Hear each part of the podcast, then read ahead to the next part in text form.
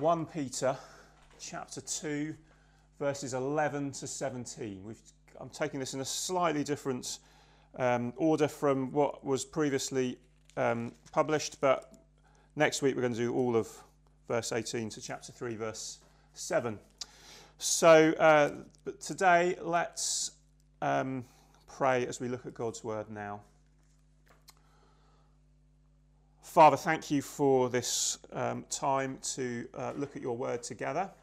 Thank you that um, you're with us by your Spirit, and even in um, slightly extraordinary circumstances, and as we are aware of the frailty of relying on technology in this way, we thank you that you, your word uh, endures forever. Thank you that uh, though we are um, our flesh is like grass, and our glory is like the flower of grass. The grass withers, the flower falls, but the word of the Lord remains forever.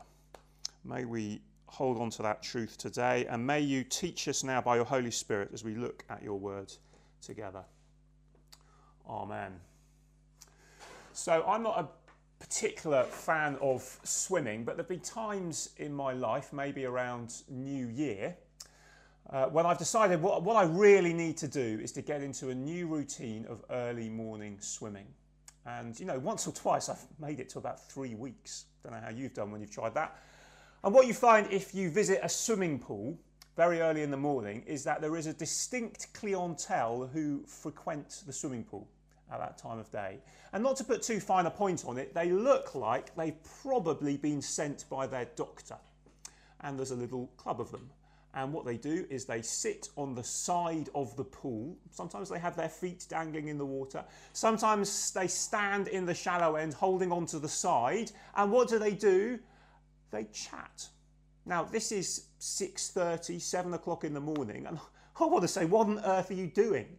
You go through all the struggle of dragging yourself out of bed on a pitch black January morning and you get to the pool and you get changed and then you just sit on the side and chat.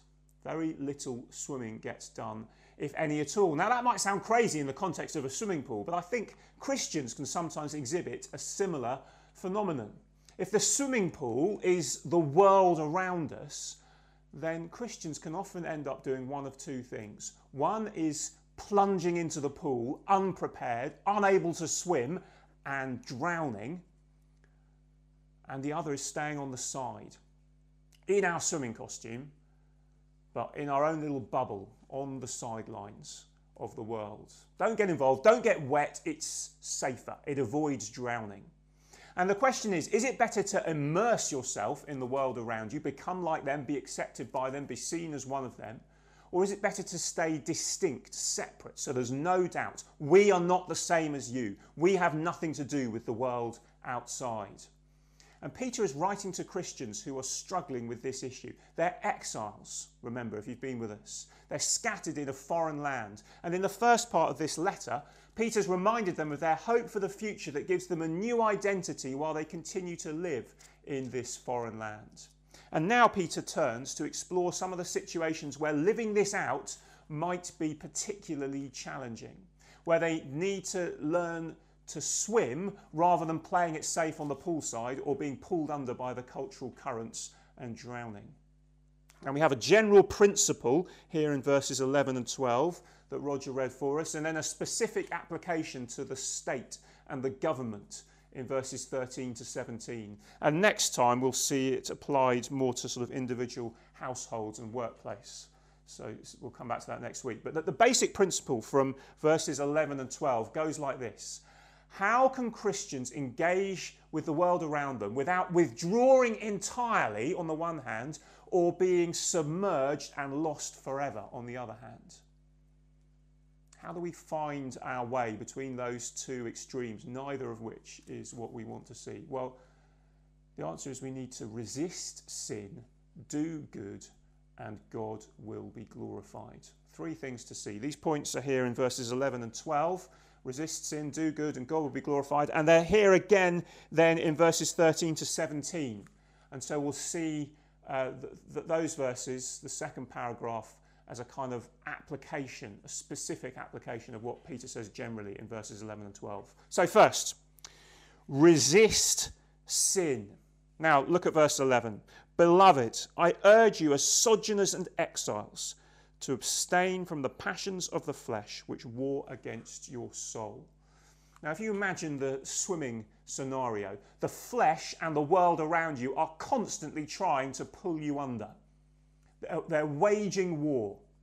It's a daily battle. And when you're suffering like these Christians were, it's a battle that at times will feel too hard to continue in. Maybe we've been feeling like that in lockdown. What's, what's the point? It's too hard. Patience runs thin. Frustration levels are sky high. Just keeping going and surviving seems enough. It's easier not to fight at all and just go with the flow. And Peter is saying if you do that, you'll drown. You'll be pulled under by the currents beneath. Now, of course, when he says this, it's not just a question of, you know, come on, Christian, try harder not to sin, which we all know works for about five minutes, if, you know, if that, before we revert back to how we were before. This comes after Peter has very carefully laid out the motivation for living differently because of what Jesus has done for us and because of who God has made us to be. Remember, we always say Christianity is about what God has done. It's not about what we must do, first and foremost. It's not about the rules we must keep. It's about what Jesus has done for us. And because of what he's done, we are citizens of a different country now if we're trusting in Jesus. We are subject to different laws.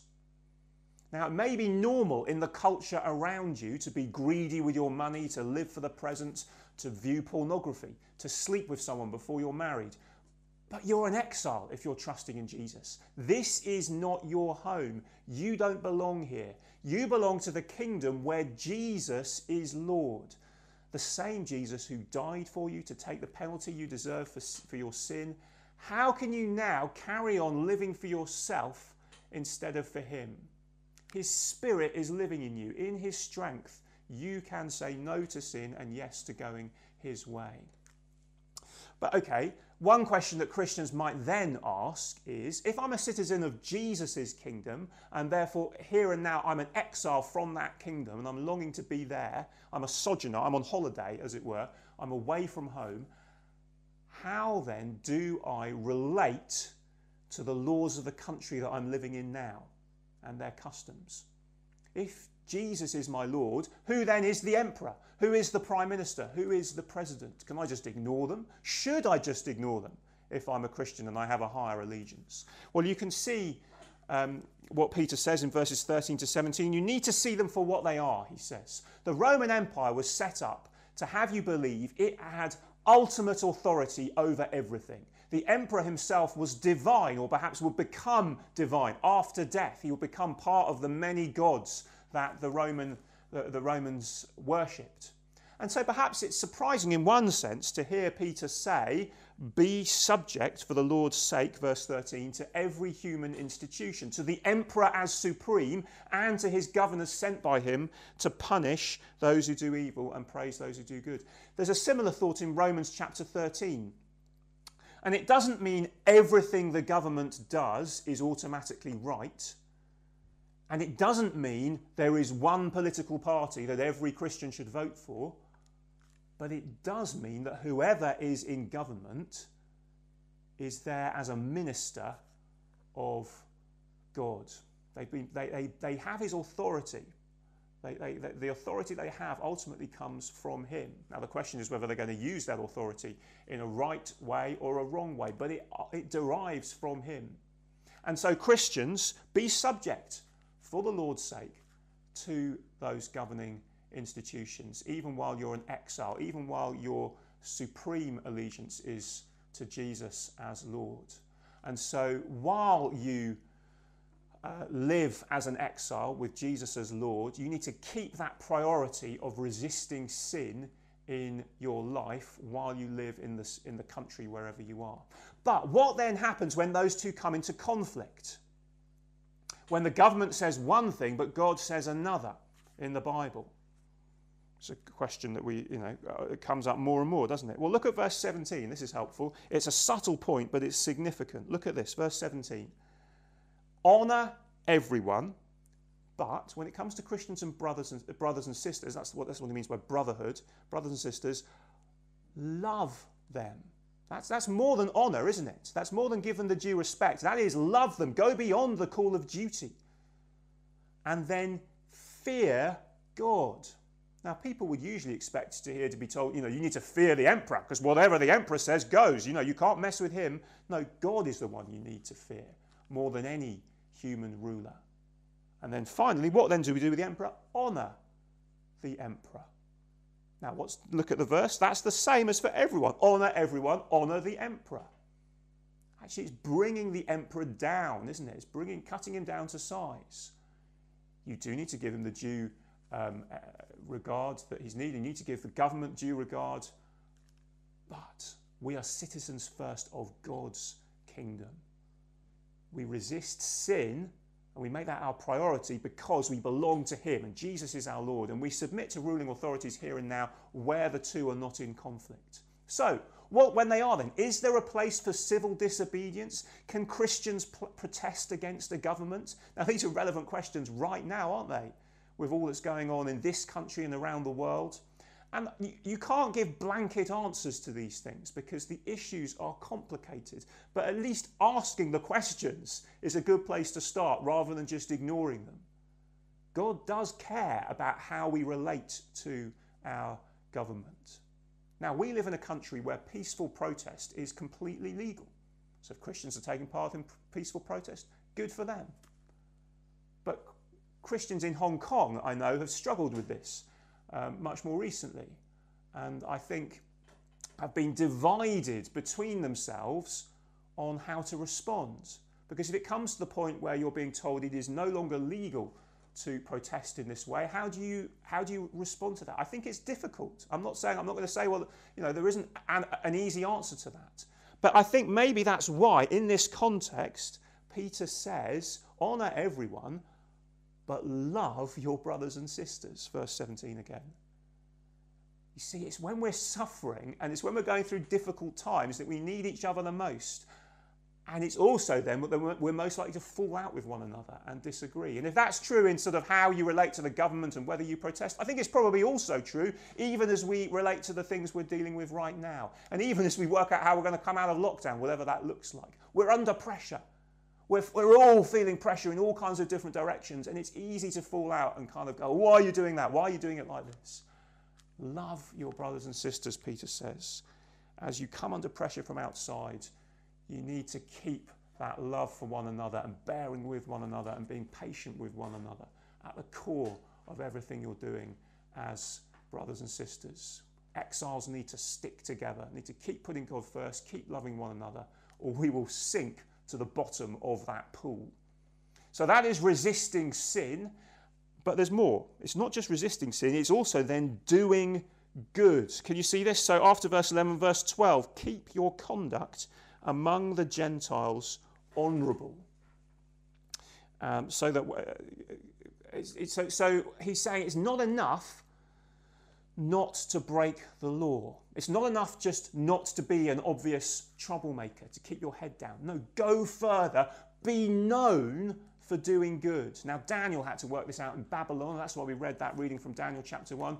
He was known not simply for refusing to eat at the king's table, which was his kind of line in the sand to show he wasn't part of that culture, he was an exile from somewhere else, but he was known also for his wisdom now, sometimes Christians are known more for what we're against than what we're for. We're different from the world around us, but that should be both negative and positive.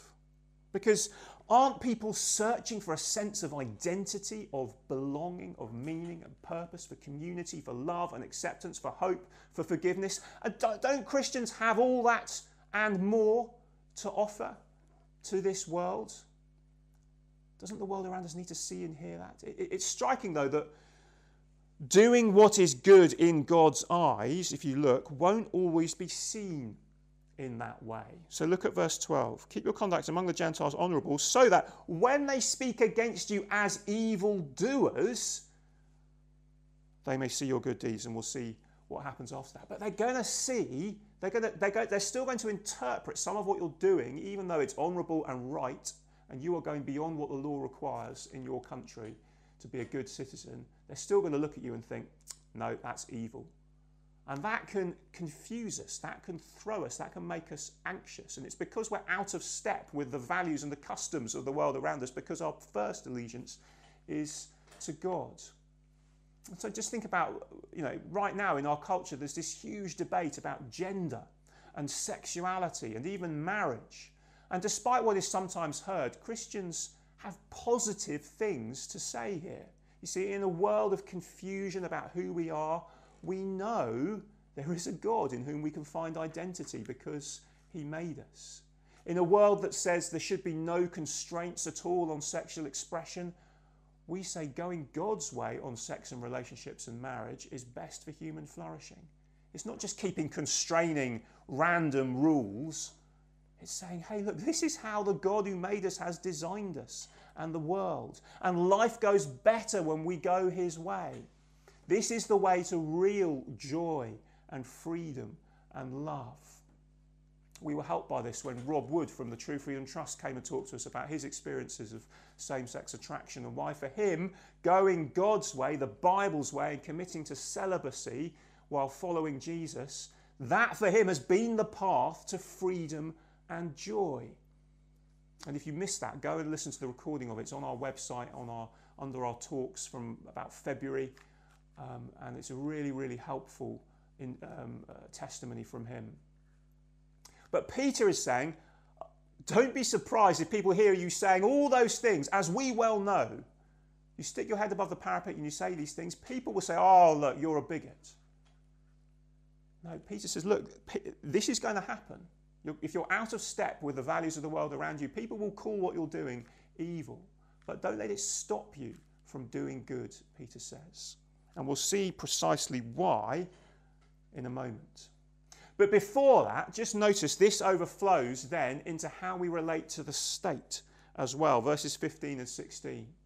Be known in the world for doing good, for going beyond the law, and uh, though you are free, verse 16. And that freedom seems to be in contrast to those who are slaves from verse 18 onwards. Don't use that freedom to serve yourself like everyone else does. You know, the fact that you've got your freedom in that culture then would have meant, well, I can just live for myself. No, use that freedom that you have to serve God. Now, I guess at the moment we face particular tension over all these guidelines about lockdown and confusing instructions at times. And oh, what are we supposed to be doing? When are we supposed to do it? What if other people aren't keeping the rules? And all that kind of thing. And there is clearly a particular tension when a government is telling Christians not to meet. I wonder if you've wondered about that. You know, is it right to listen to the government on this when the Bible tells us to meet together?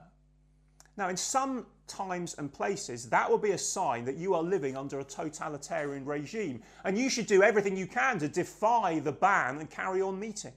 You know, as Christians did in China under Mao, and, and some continue to do today. For us, it's more complicated, isn't it? Because Christians are not only commanded to meet together, but they're also commanded not to endanger life, pretty obviously. And there is a pretty clear risk of doing that as things stand, or as things have been over the last few months. So we pray that, that there might be ways of doing it safely going forwards. But all other things being equal, you see, Christians do need to be seen to be exemplary in their conduct as citizens, not just looking for loopholes. It doesn't help when you know, the news headlines can point to an example of a church just unthinkingly breaking the law in some way, or, or even you know, unthinkingly contributing to another outbreak of the virus or whatever. We need to be alert to that and the effect on our witness to the world because ultimately we want people to hear about Jesus, not just about uh, people who, who don't keep the rules or whatever. But the question is why? Why then does this matter? What's the point? Well, it's not to get a good citizen's badge, it's not to get a knighthood or whatever, it's not just to be thought of as a good citizen. That's not the end point, it's something much more significant. And that's the, the third thing that we see here. Thirdly, finally, resist sin, do good, so that God may be glorified. So that God may be glorified. What happens even as people speak against you and call you evildoers uh, uh, uh, or, or bigots as you seek to do good? Verse 12, look at that. Even as they do that, they may see your good deeds and glorify God on the day of visitation. See, they're watching to see if your values and way of living is for real. And, and the day of visitation, you know, when they will glorify God, that's a phrase that you see throughout the Bible for the end of the world when Jesus returns. And Peter keeps referring to that day throughout the letter as well. But how will these people who are, are rejecting Christ, how will they glorify God then? Either because in the end they come to faith, or because, as Paul puts it in Philippians chapter 2, one day every knee will bow to Jesus, willingly or unwillingly. And what these suffering Christians have done will be used in evidence against those who persist in rejecting Christ until the end. It's the same thought in verse 15 in the context of being good citizens, in order to silence the ignorance of those who claim Christians are doing evil. Again, if they're not silenced now, they will be silenced on that day. One way or another, God is glorified by his people keeping going. And along the way, some at least will come to faith in Jesus as they see that these Christians don't just talk the talk, but they walk the walk. They live out what they mean, even when it's costly to them. They're prepared to suffer because they are citizens not of this country that's falling apart or this empire or whatever it might be in whichever time and place, but they're citizens of heaven. And if you're not yet trusting Jesus, these verses may be a bit of a puzzle. But you are asked, you are invited to look not just at what the Christians around you say, but what they do and ask if it adds up. And if it doesn't, well, tell us. We want to know. Not, we, we know we're not perfect, we're sinners. There will be ways in which we will always, our lives and what we say will not match up. And we believe Jesus died for us.